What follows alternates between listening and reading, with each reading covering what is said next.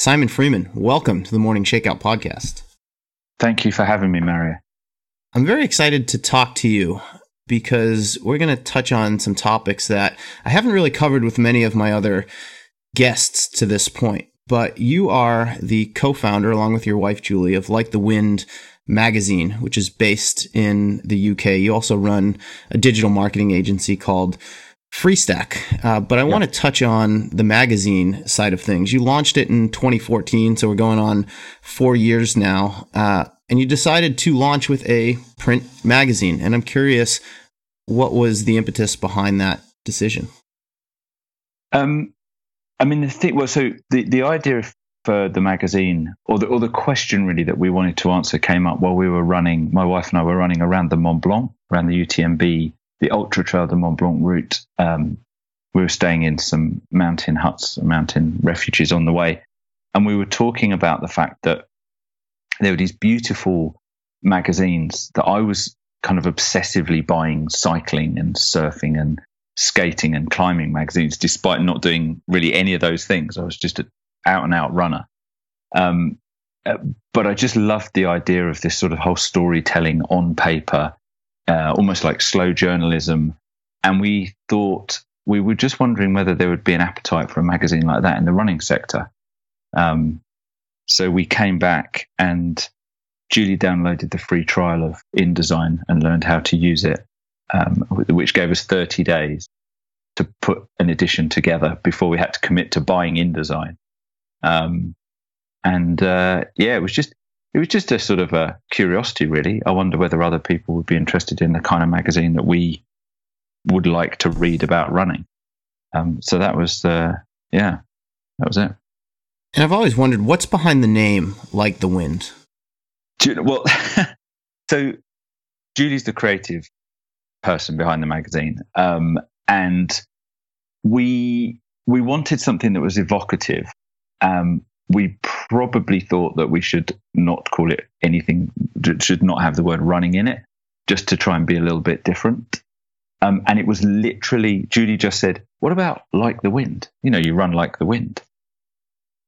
And as soon as she said it, we thought, "That's it. That's it." It We we want the whole magazine to be something that makes people think a little bit about running. So the title, again, it's very interesting. Sometimes people will meet people and they'll say, "Oh, I love your magazine, Run Like the Wind." Uh, and it always sort of slightly strikes me that that they have got the title of the magazine wrong. Um, but it's fine. But it's that sort of, yeah, that sense of kind of making people think uh, about an aspect of running rather than it just being very obvious what it is. Yeah, and I can appreciate that, but it has has that been a challenge for you guys from an identity standpoint for folks who have never heard of it before? Well, yeah, so it's really, we are not, um, one of the things we sort of wrestled with a little bit is is that, you know, the, the, the cover is not always obvious. So it's not always obvious that it's a running magazine from the cover, or it would take you a few moments to look at it to see that it's a running magazine. But actually, um, it hasn't presented a problem because we don't really sell many copies on the newsstand. Um, we tend to find that running specialty retailers are slow to take it up because it's not great margin. It's not really their core business.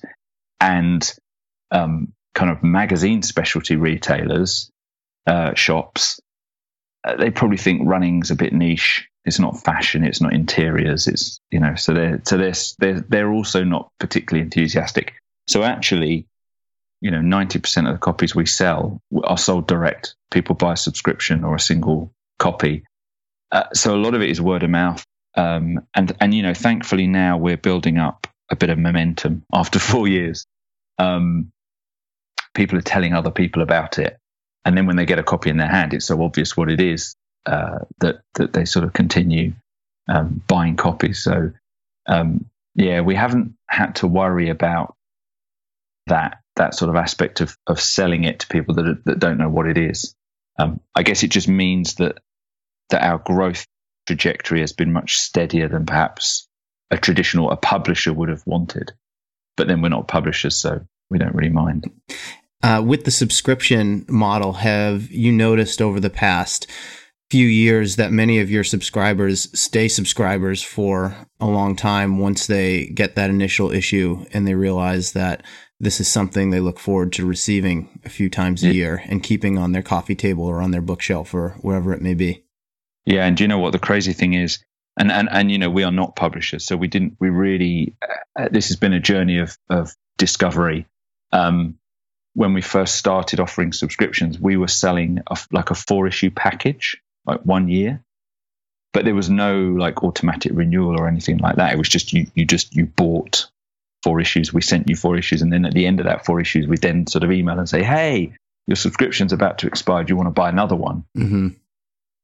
A- and we were blown away by the number of people that actually went to the effort of, of resubscribing. Whereas, you know, a proper, a proper publisher would make sure they get people on a, on a rolling subscription so that they don't, uh, so that when the subscription, well, it never lapses unless somebody says, I don't want this anymore.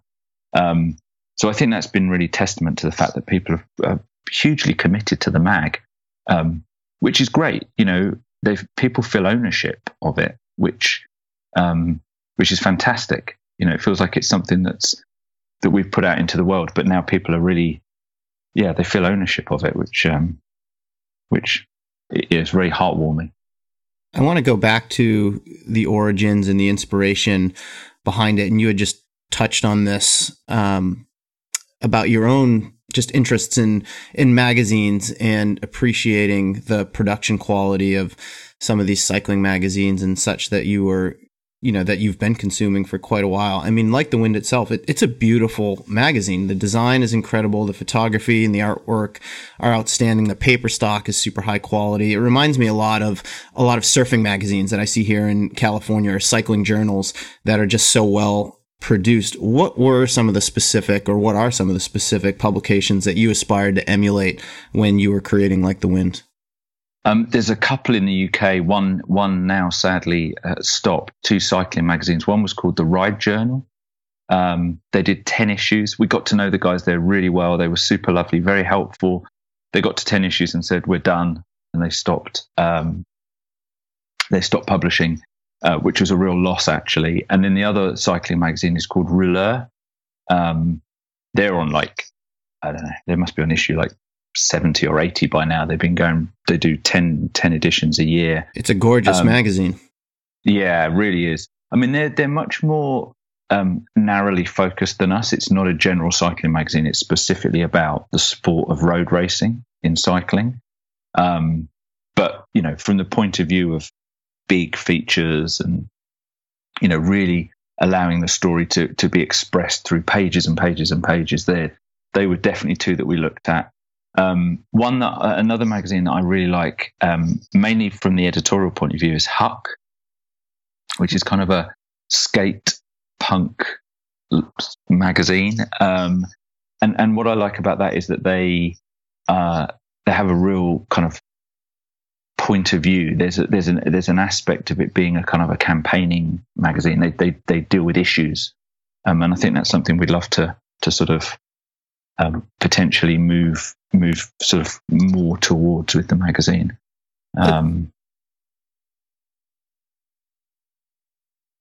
Let's dig into the focus of Like the Wind a little bit. What I like about the magazine is that you're not restricting it to any one segment of the running population, meaning there are stories in there about trail running, ultras, marathons, tracks, roads, you name it. Whatever is whatever is interesting in the, the running space, you seem to be covering in Like the Wind, which is an approach, you know, I try to take with the morning shakeout as well and not yeah. limit myself to any one yeah. segment of the popul- population.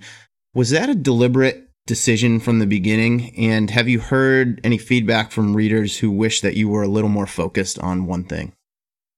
Um, it, very, very deliberate. We really wanted it to, to cover all aspects of running. One of my big frustrations that I constantly try to to to address is that we don't have enough short track stuff. We've we've had like in the in the in the fifteen editions that we've published, I think we've had two pieces about uh, sprinters, and both of them were written by me. And I really had to try and drive it to to make that to make those possible. Um, Uh, you know, and it's funny, we, ha- we had some feedback fairly fairly early on with the magazine where people sort of said, oh, you know, have you seen the great new trail running magazine, Like the Wind? And I was like, no, that's not, no, we're a running magazine. It's like all aspect. Um, none of our readers have said, you know what, you should focus. You should you should just focus on on on one thing, because I think that the themes that people explore in the pieces that they write, they contribute to the magazine, are universal um, very often. So it doesn't matter that somebody is talking about mental health in the context of being an ultra runner, because it probably relates to people that are dealing with their own demons by going out and doing five K runs at the weekend. It, it's sure. kind of, you know, um, but yeah, we, we, we actually work really hard. It's one of the aspects of the magazine that probably, I mean, maybe people do realize, but perhaps they don't realize the extent to which we spend the three months that we're putting each edition together, um, really thinking about the balance and making sure that there's enough of all the different types of running in there. Um, you know, and, and partly that's because I'm aware of my own um, fallibility, because my I love marathons.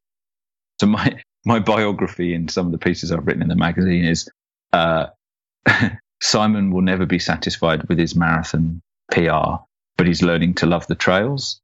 Um, and the truth is, I, don't, I still don't love the trails anywhere near as much as I love marathon running.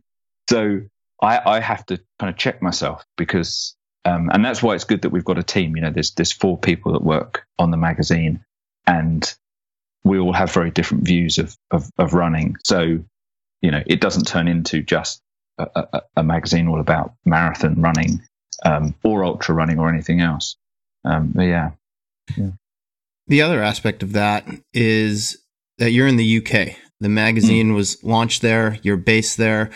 Um, I've read through quite a few issues of Like the Wind now. And I, I think you do a, a great job of balancing things out and making the content, you know, sort of accessible to anyone, whether they live in the, the U K or beyond. But there is definitely a, a slight, I would say, English tilt to it.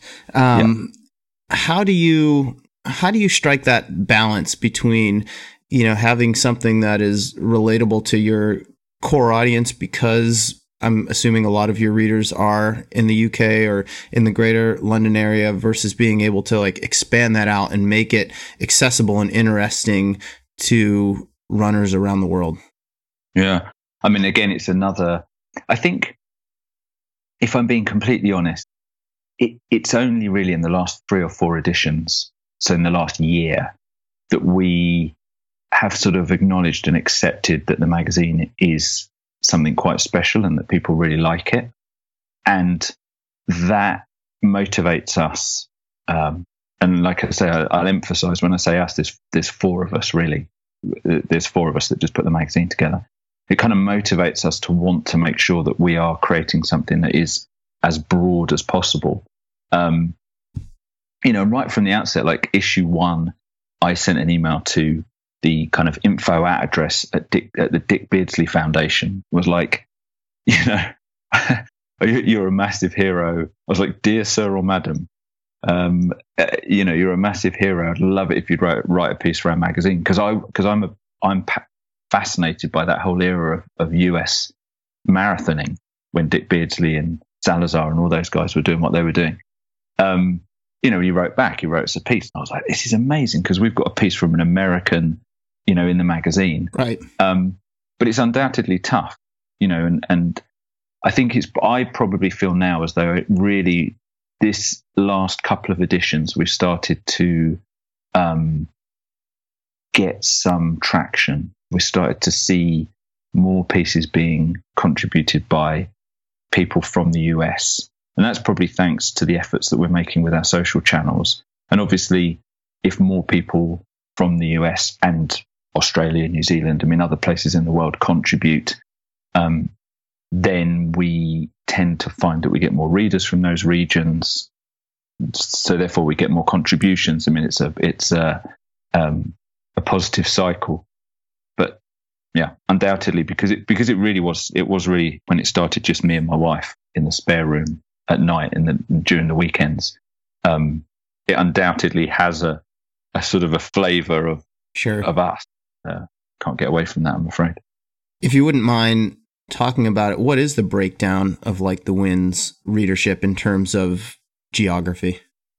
Well, do you know, and it's really funny because obviously, the, so literally when the when people buy a copy or or, the, or they order a subscription, we literally get a, a notification. So we probably two or three times a week we'll we'll send a, a spreadsheet to the mailing house. Um, so we we see uh, where the where the where the orders are coming in from, um, and more so more and more we're getting orders from overseas. So now we're currently selling the magazine. We're shipping the magazine to thirty-two countries around the world. Um, the majority are in the U K and the U S, and that's probably um, you know got something to do with the U K because we're we started here. The U S because it's an English language magazine, mm-hmm. um, so it's very accessible. And I think the U S is going through a running boom, so it probably we're, we're sort of somewhat catching a wave. Um, so yeah, the, the vast majority U K, U S, um, and then probably kind of big European markets are the next biggest area for us. Uh, but I'm always thinking, you know, I'm always trying to think about ways in which we could potentially, um, you know, reach more people. That's that's the key. It, you know, it's funny because literally this weekend uh, at the London Marathon, I bumped into to, to somebody from the U S who, uh, who had been given a copy of the magazine by someone else like the three hours before. And when I introduced myself and I said, uh, you know, who I was, this guy said, "Oh, I can't believe I didn't know about this magazine. You know, I'm I'm really annoyed I didn't know about it." And I was like, I said to him, "Well, that's my fault." You know, because I'm not doing a good enough job of spreading the word. Um, so we've just got to keep keep plowing the furrow, you know. So uh, keep keep making sure that we're doing everything we can to to reach out to people and, and, and make them aware of the mag. Yeah, well, I think it's a really interesting time in the running media space right now in general, certainly here in the U S, but worldwide, I mean, media is changing, I mean, seemingly by the day, and where people yeah. are getting their news and their stories and their content, for lack of a better term.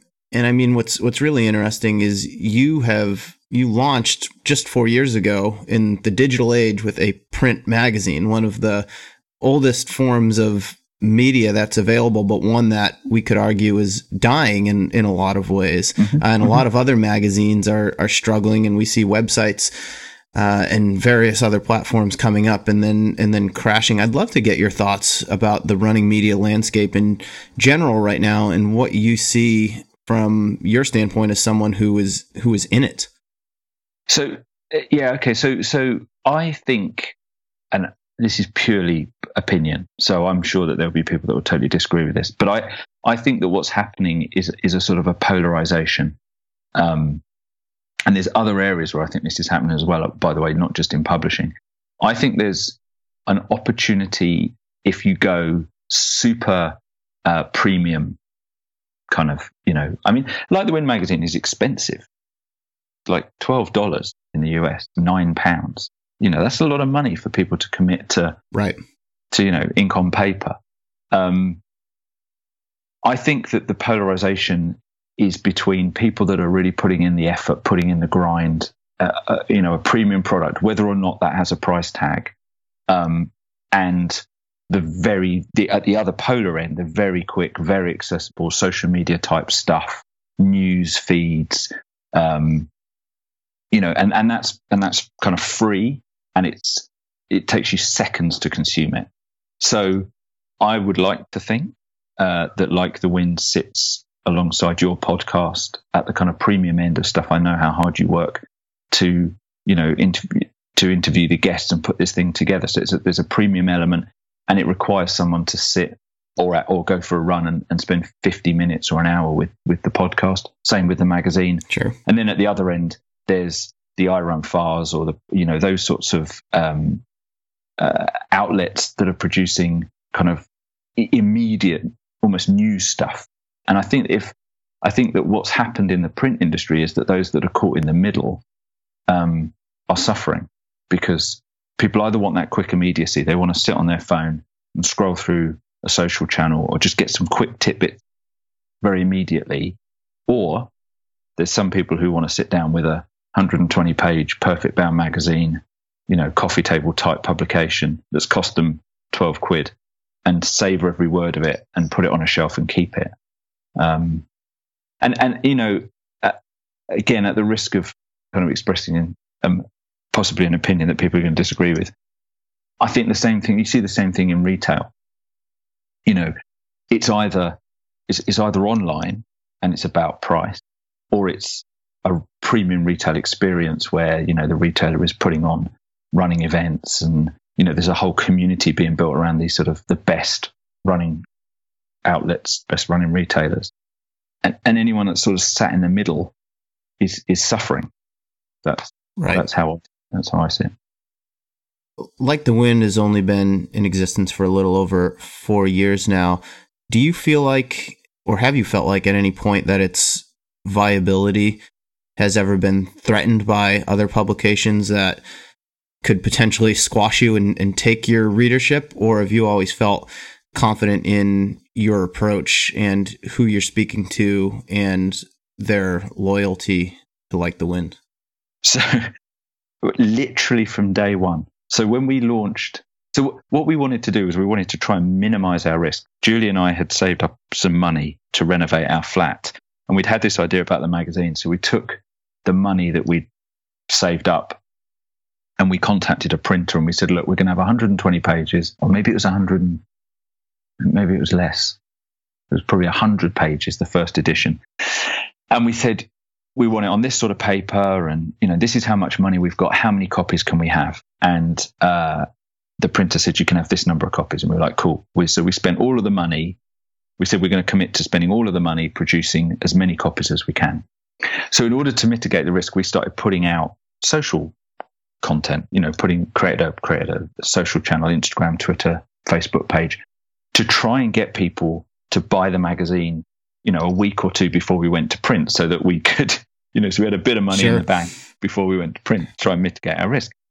And I got this email um, from, it turns out, from the managing director of the company that publishes Rouleur, the cycling magazine, saying, do you want to meet for a coffee? And I honestly, I thought, well, we haven't even started yet. And I'm going for a meeting with this guy where he's going to tell us that they're going to go into the running publishing sector and we should just not bother and we should crawl back under our stone. Um, so literally from, we hadn't even published a, a, an edition.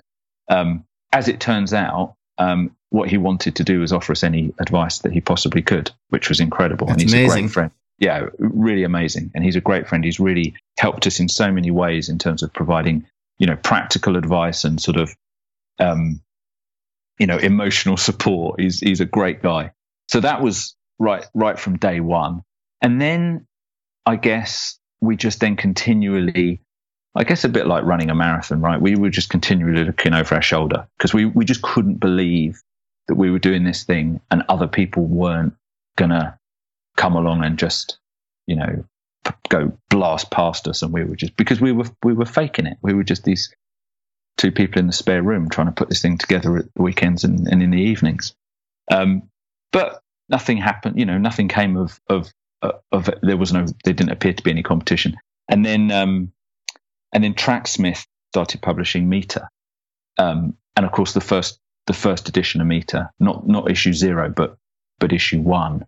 Um, we I rushed out to to get a copy, and I was like, wow, this is this is really good, and it's and it's exactly in the sort of space that, that we have right. been inhabiting now for, I guess, what, by that stage we've probably done eight or nine issues. Maybe, maybe yeah, eight, eight issues by the time it came out. Um, but actually, uh, you know, um, we we have a great community um, linked to the magazine, and we were almost able to say to people within the community, "Well, look, um, you know, is it an either-or situation?" And for most of them, they were like, "No, I'm going to consume both. It's I don't have to make a choice." Um, I think. If we got, as as has happened in the cycling sector, I think if we got to the point where there was a dozen or fifteen Like the Wind type magazines, then people would obviously start to make a choice. Sure. They're not going to buy fifteen of these things. It would be crazy. Um, uh, Meter, Meter's sort of stopped uh, after, I think, probably five editions. My understanding is that that's more of a, a pause than a full stop. Um, well, I do know just that the Boston Marathon a couple weekends ago, they released a special edition of Meter, which went back to the original format, which wasn't that perfect bound, beautiful mm. book. It was mm. more of a newspaper type style, but it was just for the Boston Marathon. So, I mean, I've worked with the guys from Tracksmith a bunch. I'm not totally sure where that is is going to go, but I know it's not. Com- it, it doesn't seem to be completely dead yet, um, and I no, think that's okay. I, I think there. I agree with you. I think there's there's you know there is room in this in this running media space for you know a few publications of this sort, and I'm surprised that there aren't, quite frankly. Well, well, do you know, and and and and uh, you know, I think a degree of paranoia is a good thing. I think you know, yes. again, whether it's whether it's running or business, you know, you, you, it keeps you on your toes. Um, Uh, we, Julie and I, literally couldn't work out why this magazine that we were imagining didn't exist, because we didn't think that we could possibly have come up with something, you know, that no one else had thought of. So we just assumed that the reason it, it didn't exist is that people had sort of tried it and figured out that it was, you know, it, it would never work, and we were we were going to find out ourselves that it wasn't going to work. Um, You know, the reality is that there's been quite a few moments when we thought this is utter madness. Um, you know, I remember one night where I was, uh, it, we were bo- we were both working on it. I think it was a Saturday night. We were both working. I was trying to get, get the content in shape. Julie was doing the layouts, and we had to go to print. I remember, must have, actually, maybe it was a Sunday night. We were going to print the next day, and I eventually, at about one one in the morning, I said, "Look, I'm sorry, I've." I'm, I've got to go to bed." So I went to bed, and uh, I set my alarm for five a.m. to give myself like a good four hours uh, proofreading, the final proofread, before we needed to go to print at like nine. And when I came down and switched the laptop on to start proofreading, I noticed that Julie had saved the final version about ten minutes before I'd got up. I was like, this is nuts, like crazy. But as I say, I think in the last sort of four to five issues, we've we've we've kind of hit a bit of form, um, and it feels like it's ga- gaining momentum. So, you know, the hard work is uh, is starting to pay off. I can commiserate with some of that in regard to the morning shakeout. I launched it as a as a side project, and now I've put it out, the newsletter anyway, one hundred twenty-eight straight weeks, and the podcast is starting to grow. And really, the origins of it were me saying to myself, as someone who who was already working in the running media space, you know, what do I, as someone who is interested in all aspects of the sport, the competitive side of it, the lifestyle, like, what do I want to be reading on a weekly yeah. basis? And how can I, you know, how can I create that primarily for myself? Because I know if it's something that I'm interested in, and if I can create now the podcast that I want to listen to, I know there yeah. are other people out there who feel the same way. And on one hand, I'm surprised that many other people haven't done that yet. And on the other hand, I am just scared shitless that eventually someone's going to come along and make one that's, you know, make something that's better than what I'm making, um, and, and put me out, which I think is healthy. I, I think that fear is, is healthy. And I, you know, not that I'm trying to compete with anyone, but I think that's going to help improve the quality of my own publication. And if it means there are other quality running publications or podcasts out there for people to listen to, it's better, you know, it's better for everyone. So I think that, I think that fear, that madness that you described is, uh, you know, can ultimately be, you know, it's stressful, sure. And it can certainly keep you up at night, but I think it can also be, you know, a healthy stimulus for creating an excellent product. Well, you know what, and I think it, this could come across as, as, as being very self-congratulatory, but the reality is, you know, hard work pays off. And, right. you know, sometimes people's, I, I, I know that sometimes people look at the mag and they think, oh, yeah, I wish I'd, wish I'd thought of that. But it's, it's what you don't see in the background. I mean, we're, we're talking, you know, it's like the edition comes out and it feels like crossing the finish line, arms held up, you know, we've, we've, to use running parlance, you know, we've smashed it. But it's, it's all the stuff that's gone on, it, you know, the, the, the, the, the days and weeks and months of, of, of kind of, you know, doubt and, and just working bloody hard um, to get to that point where you do get to stand around and say, yeah, look, we just put out another edition of this beautiful mag. Um, and not just us, you know, all of the contributors and the other people that have input into it. uh, exactly the same as the podcast. You know, I, I love listening. I I just got myself a set of Bluetooth headphones um, for the first time a few, couple of, or just maybe even just a week or so ago.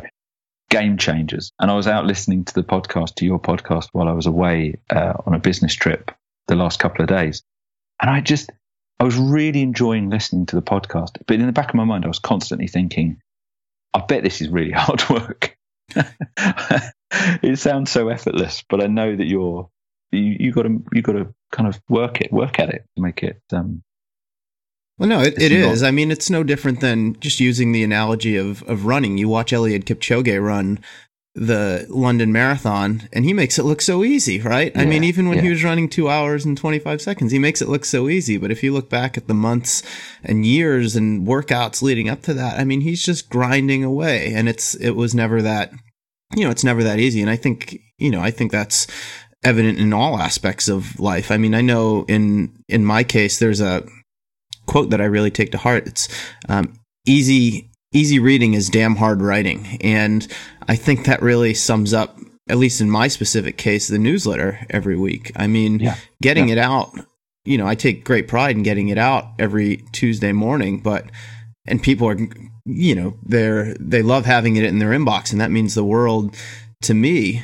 Um, but there are more weeks than I care to count where I'm literally up till two thirty in the morning, Uh, mm-hmm. putting the finishing touches on that thing so that when you get it in your inbox, it's a really, you know, it's a pleasant experience. And I wouldn't trade that yeah. for the world. I mean, I think the, you know, the struggle sometimes is, is worth it. But yeah, it is, it is interesting sometimes to peek, kind of peek behind the scenes and see what goes into things. And, you know, the finished product comes across a certain way, but, you know, you don't always see the, the work that goes into that. I mean, so I, you know, I appreciate that as someone who does something very similar and can understand the, the amount of work that goes into these things that we produce here. So yeah, absolutely.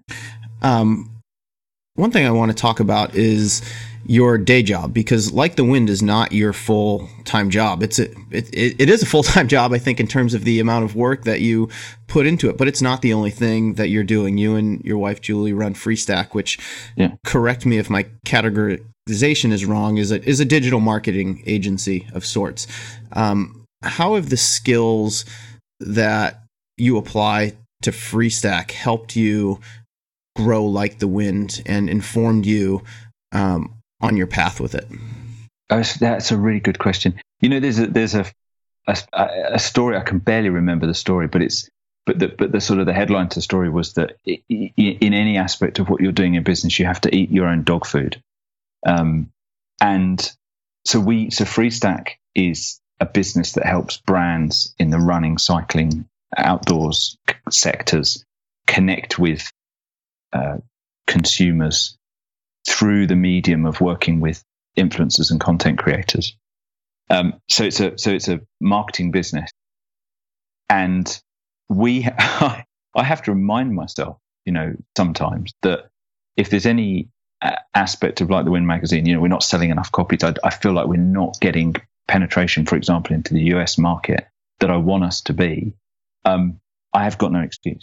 We do run a marketing business. You know, I've got to eat my own dog food, actually, you know, knuckle down and do the work, um, the work required to, to, to sort of make the magazine more, um, more visible uh, in our target markets. Um, but actually they're very different businesses. So one is purely digital. Um, and I think almost the magazine is kind of a reaction to that. It's the fact that the magazine is is is ink on paper. Um, you know, I love the fact that once a quarter we get, I don't know, however many, one hundred, one hundred fifty copies delivered to the office um, for our own use, and they smell of ink and glue, and they weigh the boxes. They weigh thirty kilos. You know, they're big boxes full of paper. Um, I do like that as a juxtaposition to, to what we do in the day job, which is, um, uh, you know, creating digital connections, which is amazing. And I love it. Um, but I'm really pleased that we have both things in our lives. Yeah.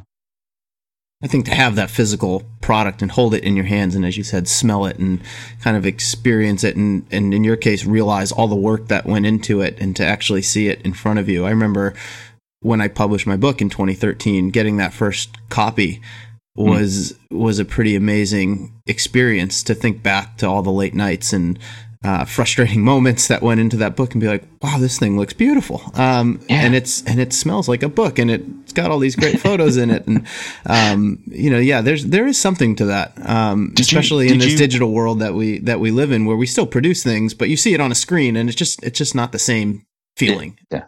No, no, completely. Did you, when you'd got your first book, did you, um, did you basically do yourself an injury by never leaving the house without two or three copies in your backpack? For a while, yeah, or in yeah, in the back, uh, in the trunk of my car. Um, I was traveling a lot at the time and going to a lot of events to to promote it. So yeah, I always had a few copies on me that I could I could seed people with, and you know yeah. let them let them see what it is that that yeah. I made, in the hope that they would tell other people about it. Yeah, yeah. and and uh, the other thing I you know the other aspect of the magazine that I like, which again is, is slightly different to the marketing agency, is I quite like, in a perverse way, the challenge of pressing the go button, pressing the print button. I mean, you do it every Tuesday.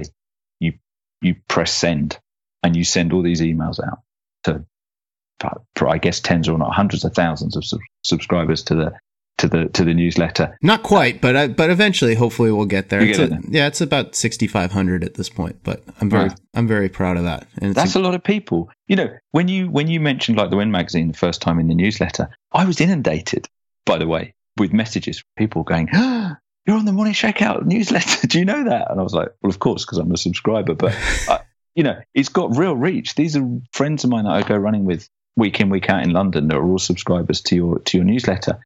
And there's that aspect of, you know, pressing the send button, right, committing something.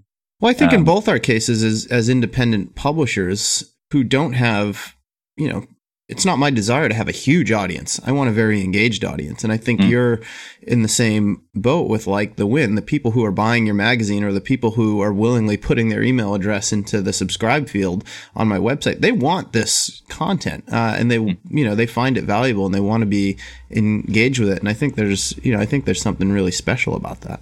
Yeah. Yeah. Yeah. It's a wonderful feeling, isn't it? It is. Um, Back to your magazine and the stories that make it up, where are you getting most of them from now? And I'm sure that's evolved since mm. issue one. How many of your features are assigned versus submitted, and how do you decide what ultimately ends up in the magazine? So um, you're, you're absolutely right. So the first edition, my name appears in the byline like way too many times, because I, I was basically writing it, or I was soliciting um uh contributions, like emailing you know Dick Beardsley. Um now we have way more contributions than we could possibly publish, um so we have the very difficult job of figuring out what what we want to put in and and, and, and what we can't. Um and as the magazine has evolved, again, with with Alex, who's the designer, and Imogen, who's the deputy editor, alongside myself and Julie, we've really started to sort of hone in a little bit on wanting to have features as well as p- people's personal stories. Um, so that, yeah, that's been a, been a really interesting aspect, and and and it allows those features allow us to drive the magazine a little bit. So I mentioned to you um, about track running. Like, I really wanted to have some some. I, w- I still want to have stuff in there about people that are running one hundred, two hundred meters, four hundred, eight hundred, hurdlers. I want those stories because they're running stories, um, but we don't get contribution. So what we do then is say, okay, so then I'm, now I'm going to write a feature, or we'll or we'll find a writer and, and ask them if they can write a feature um, about a subject that we feel has not been covered in the magazine. Um, and it also allows us to to to kind of have lots of or to have lots to have some historical pieces in the mag. Um, which again, people are writing personal anecdotes, which are a really key part, cornerstone of the magazine. But I also want, uh, you know, a piece about Zatopek, or, um, you know, I think for the next edition, um, in a in my own way, I'd quite like to revisit uh, the first sub four minute mile. Now that um, that, that all of the protagonists, or the three Brits that were involved in that record, have, have all now passed away. I thought, well, you know, that's that's a good thing to revisit in a slow, in a slow journalism kind of way. You know, the the, the news um, uh, that, that they've all now passed away is is is old news. But I will do it in our way. Um, so we're we're getting. I think we're getting the balance right. Honestly, um, we would like more features, but um, you know, financially it's quite difficult because you, you know obviously journalists need to be paid. So um, until the magazine is kind of on an even more um, you know you know more resilient footing, we we um, we have to just kind of limit the amount of stuff that we can pay for. A couple things I want to pull out of your answer there. First being, how do you balance the history of this great sport of running, which goes back centuries, and mm. the current culture of, I hesitate to say this, the sport of, of running, because I think it is much more than just a competitive sport, but the current culture of running. How do you balance mm. those two things in the content that you produce, and how challenging is that to achieve? I think, if anything, we um, shy away from talking much about current running culture and the sport as as it as it exists today. Um, it's easier in a way to dig out stories. I, I wrote a piece. Um, I, I I worked on a piece with an author who'd written a book about Alan Mimoon. It was amazing. You know, the story of this guy and everything that he'd been through in his life. In a sense, it was easier to write that piece because there's a patina around the story, uh, you know, and and it's researched. It's not opinion. It's it's actually what happened. Um, so I, again, it's another thing that I would. I mentioned, you know, about Huck being kind of a campaigning magazine. It campaigns about stuff. Um, I'd like us to move more in that direction where we, um, excuse me, where we have an opinion about what's happening currently, more so than we currently do. Um, but yeah, that's that's sort of something for the future, I think. And the second thing that I wanted to pull out of your uh, previous answer was the finances of producing and sustaining a, a print magazine, and mm. that involves, you know, certainly paying your contributors and maybe even yourselves. But I know, and you talked about this earlier, you and Julie launched Like the Wind with your own savings that you were going to mm. use to repair your flat. Um, and for the mm. first few issues, I know you donated whatever profits you made to charities. And for a while, mm. you didn't have advertisers of any sort, and it was just reliant upon the subscriptions and, and issue sales. How has, you know, how has that evolved? What role does advertising play in the entire operation right now, and how do you and Julie keep this thing going um, for the foreseeable future? Sure. Well, I mean, the way that we keep it going is through the through the generosity of people. So, um, uh, yeah, I might as well say. I mean, Julie and I don't really earn from the magazine at all. Um, Alex and Imogen um, do, but not, honestly, anything like what they should be earning for the amount of effort they put in. And we're very, you know, we have such generous contributors who will send us. Um, I mean, only the other day, a photographer who is probably one of the best in the world uh, just said, look, I've done a photo shoot. It was a bit of a personal project. If you're interested, I'd be honored to see it in the mag. And I'm like, this is, this is crazy. You know, it's incredible content that this person's happy for us to use without, without us having to, Um, you know, pay him. Um, you know, and it's funny because at one point we did have a bit of just a couple of people who started getting on their high horse about the fact that we were, you know, undermining journalism by using what they were calling user-generated content. And I and I never really saw it as that. I I kind of I've always seen it as people. Um, I think Mayor Angelou said, you know, there's nothing more. I'm I'm. paraphrasing, but she said, you know, it's nothing more painful than carrying a story around that's not told. I think people want to tell their stories, and it's certainly with the personal anecdotes, people are just like, well, I'm just really happy to see it in print, and you you treat it with such respect um, that I don't I, I don't need to be paid. I just want to, I want I want the story to to sort of be there to to to be able to share it. Um, we are now working with, you know, we are having some brands involved, and, you know, we see them as partners. Um, again, they, they seem to trust us. So um, they seem to sort of, we will agree a subject for a piece of, for an advertorial. And uh, they just say, great, you, you crack on, you do it in a Like the Wind way. Um, you know, we trust you. And that helps enormously. But I'm very, I'm very aware of the fact that, especially at the kind of the price of the magazine, if we overstepped the mark and we did too much work with brands, there was too much kind of advertise, advertorials or whatever, we wouldn't actually need to lose too many readers for it to suddenly make no financial sense to have the advertising. That makes, if, if you see what I mean.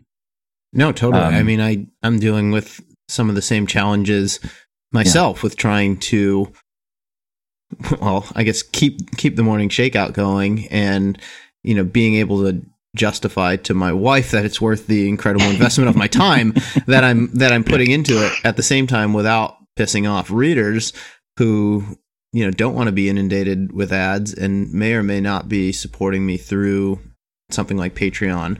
Um, yeah. And just trying to find a, you know, trying to find a balance where, you know, I can, you know, I can keep it sustainable. So I, I can certainly respect those, those challenges. I mean, I think one of the things that you and I both have with our, with our respective, um, you know, publishing businesses is the ability to reach out to the people that we're talking to and say, look, what do you think? How does this feel? So we, we'll do that all the time, whether that's face to face or, you know, through our social channels or whatever, um, and, and gauge how people are, are feeling about it.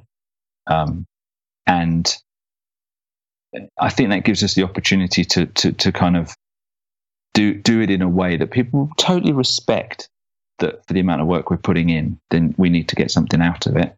Um, but we, we do it in, in partnership with a, with a, a real genuine community. Uh, and certainly, you know, certainly if we were selling the magazine, if we were selling most of our copies through the newsstand, we wouldn't have that ability to just directly interface with, right. with the people that are buying the magazine. And I guess you've got, you know, you have so many feedback mechanisms through the through the newsletter and the podcast, um, that you can you can do the same. You can you can kind of say, look, guys, how does this feel? Is this okay? Are you happy with this? Um, yeah, that's part of the new, possibly part of the new new age of publishing, right? I would agree with that. Yeah, I mean, with the newsletter being an email newsletter, I mean, all someone has to do is hit reply, and they can write back to me and share their thoughts. And oftentimes I will solicit that, when, especially when I'm trying something new. I'll say, hey, let me know what you think of this. Uh, and people are happy to to let you know what they think. And I, you know, I, for one, appreciate that. But I think it's important now more so than ever in publishing, and certainly as independent creators, to have that kind of relationship with your audience where Um, they trust you. They feel like you are listening to their feedback uh, and can communicate with you, um, so that, you know, every, I shouldn't say so that everyone's happy. You're never going to make everyone happy. Um, but so that, you know, you can keep the peace at least. Um, yeah, if that makes absolutely. And I think, I, you know, I said this early on, and I'm, and it, um, it's absolutely the case with, with what you publish.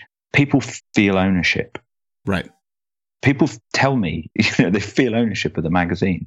Well, okay, cool. That's good. So I'm not going to do anything to upset those people. But at the same exactly. time, you know, there is a there is a, a a delicate balance. And I think we're just yes. about walking it at the moment. I don't think there's a problem just now. A little while back, you had mentioned how you're not really covering the current, I guess, culture of running, and I'm I'm paraphrasing that. I can't remember exactly what your words were a few minutes ago, but what what's happening in running right now that is exciting you personally? So, I mean, as I think as I mentioned, you know, I'm I'm I'm still totally obsessed with the marathon. From the day I started running, which was ten years ago, I'm I, it's just really got me. Um, And, you know, watching Boston, I was glued to it, absolutely glued to it. I, I said to my wife, oh, Boston Marathon. Um, I'm just going to kind of like just see what's going on. I'm just going to catch ten minutes. And like two hours later, you were sucked I, in. I, oh, unbelievable. That race. Um, you know, and the whole, I think especially what's happening with women's marathon running in the U S, with Shalane winning New York and then Desi, you know, winning in Boston, it, you know, absolutely incredible. I got to meet um, some of the guys from uh, the uh, Hoka Naz elite team. Um, one of their one of their runners was over for London. Uh, I, you know, I love all of that stuff. Um, I love I love the drama of marathons. You know, Callum Hawkins, Scottish runner, who was uh, you know two minutes in the lead at the Commonwealth, the Commonwealth Games, Games right? You know, the drama of that, and and and uh, even not, I guess, not quite so dramatic, but seeing Mo Farah run sixty-one minute first half in London, and then um, you, you know run a sixty-five minute second half.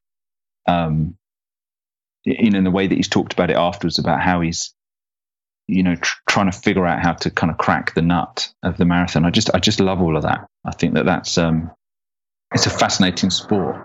Um, oh, I should probably apologize for the fact that it sounds as though the Royal Air Force is just flying over the top overhead. Sorry about that. Um, I scheduled that ahead know, of time. Yeah. Um, you know, Mary Katani, uh, the way she's talking now about still being obsessed about trying to, you know, take take Paula's world record. I, I love all of that. I love all of that.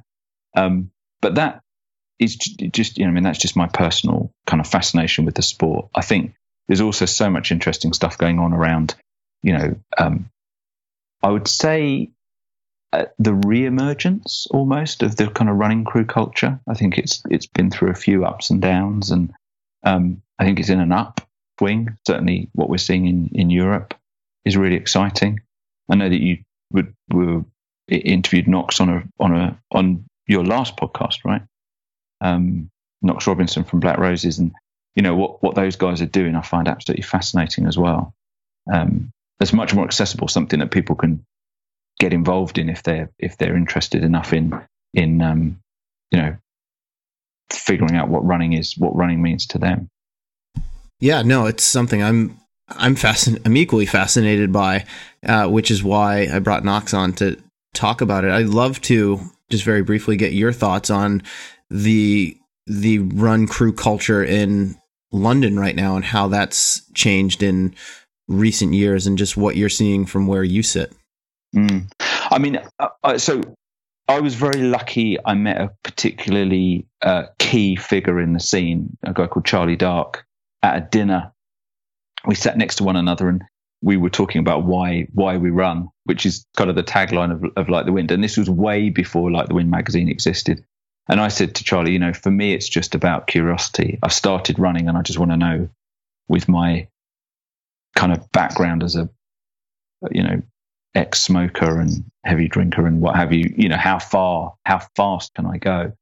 Um, and Charlie and I had become firm friends. So I was involved in Rundem crew, you know, from a relatively early, um, early stage, I guess. Um, I think it's been through, uh, I think all of the crew, the crew culture has been through some ups and downs. I think there's a lot of brands tried to get involved, and possibly not for the most Um, for the most sort of, uh, uh, for the best of reasons. Um, but now it feels as though the crews are kind of, yeah, as I say, re-emerging, like finding their feet again, and, and working out that actually it's the community of people that's the most important thing. Um, and they're going to continue regardless.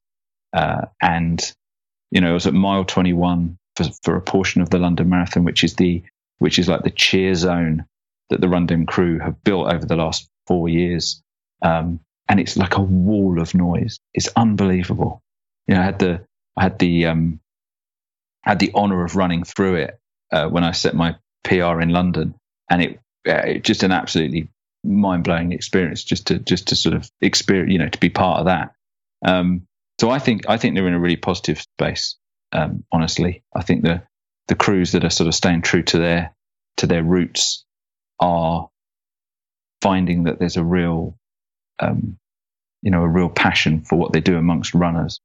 Um, so I, yeah, I'm very excited by it. I want to dig into something that you had just said about the brand's involvement with some of these crews and how that may or may not be the best thing. But on a, you know, kind of on a broader level, like I want to talk about athletes and influencers in the running space. Like it's really challenging right now for, for an athlete, for many athletes to make a career for themselves, you know, out of running. But what we're seeing now in this social media explosion that we're in the middle of, we're seeing a lot of running influencers of all sorts popping up all over the place, partnering with brands, and in some cases making a good living doing it. Um, I'd love to get your perspective as someone who, you know, who works in, in this space with Freestak. Um, how yeah. are things evolving in this regard?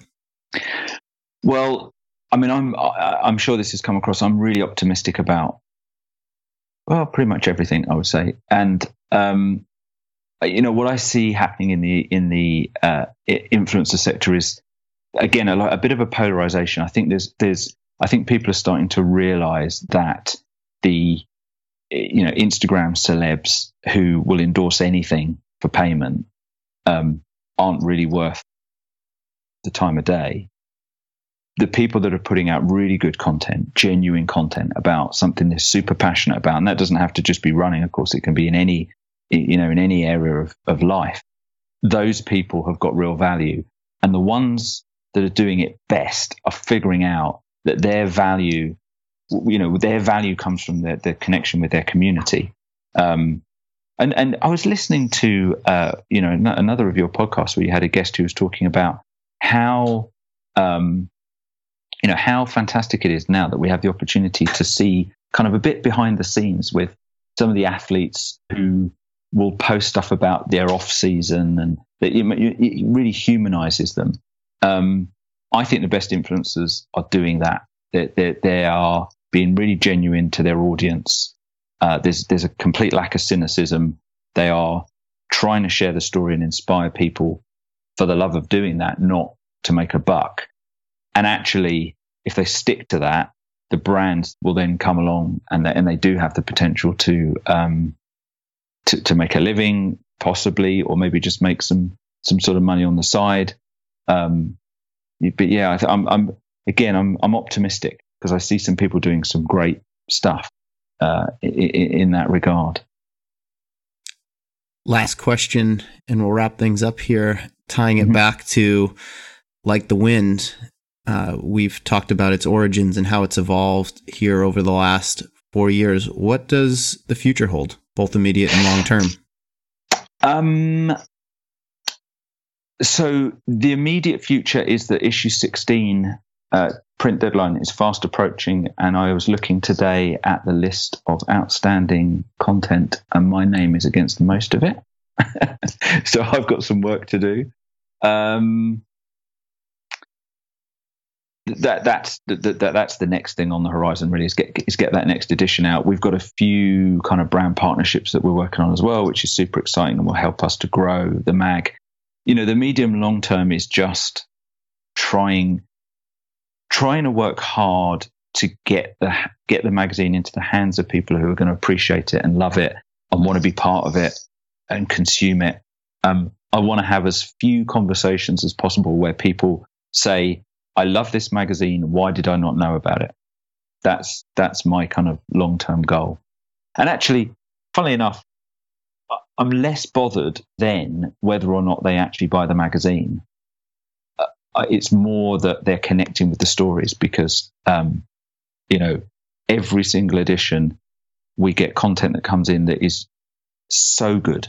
I mean, I either I'm either holding my sides laughing or literally crying with the pathos of, of the stories that we're sent.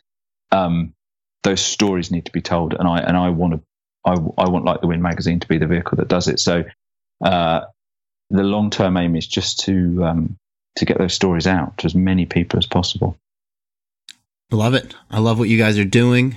Thank you for taking the time to come on the podcast today to, to talk about all of these different topics. And before we call it quits on the show, where can my listeners connect with not only you, but Like the Wind magazine uh, online, and possibly even check out a subscription or just an issue or two? Sure. So the simplest uh, thing is to um, is at Like the Wind Mag uh, on Twitter and Instagram, um, or uh, the the website is like the wind magazine dot com, and they'll find everything on there. Um, and and and I just want to say before before we finally finally finish, you know, everything you've just said, I, back at you, because I absolutely love the, the the newsletter and the podcast, and I'm, you know, really honoured to be part of it. But but um, I'm sure you don't need me telling you this, but please just just keep going. It's great. Thank you. I appreciate that, and I certainly will. So appreciate the kind words. Thank you. And thank you all for listening to the Morning Shakeout podcast. If you would, please go to iTunes and leave a rating and a review for the show. It really helps other listeners to find it. And if you'd like to support the Morning Shakeout directly, you can do so on patreon.com slash the Morning Shakeout. Thank you to everyone who has contributed thus far. And that's it for this episode of the podcast. Thank you so much for listening.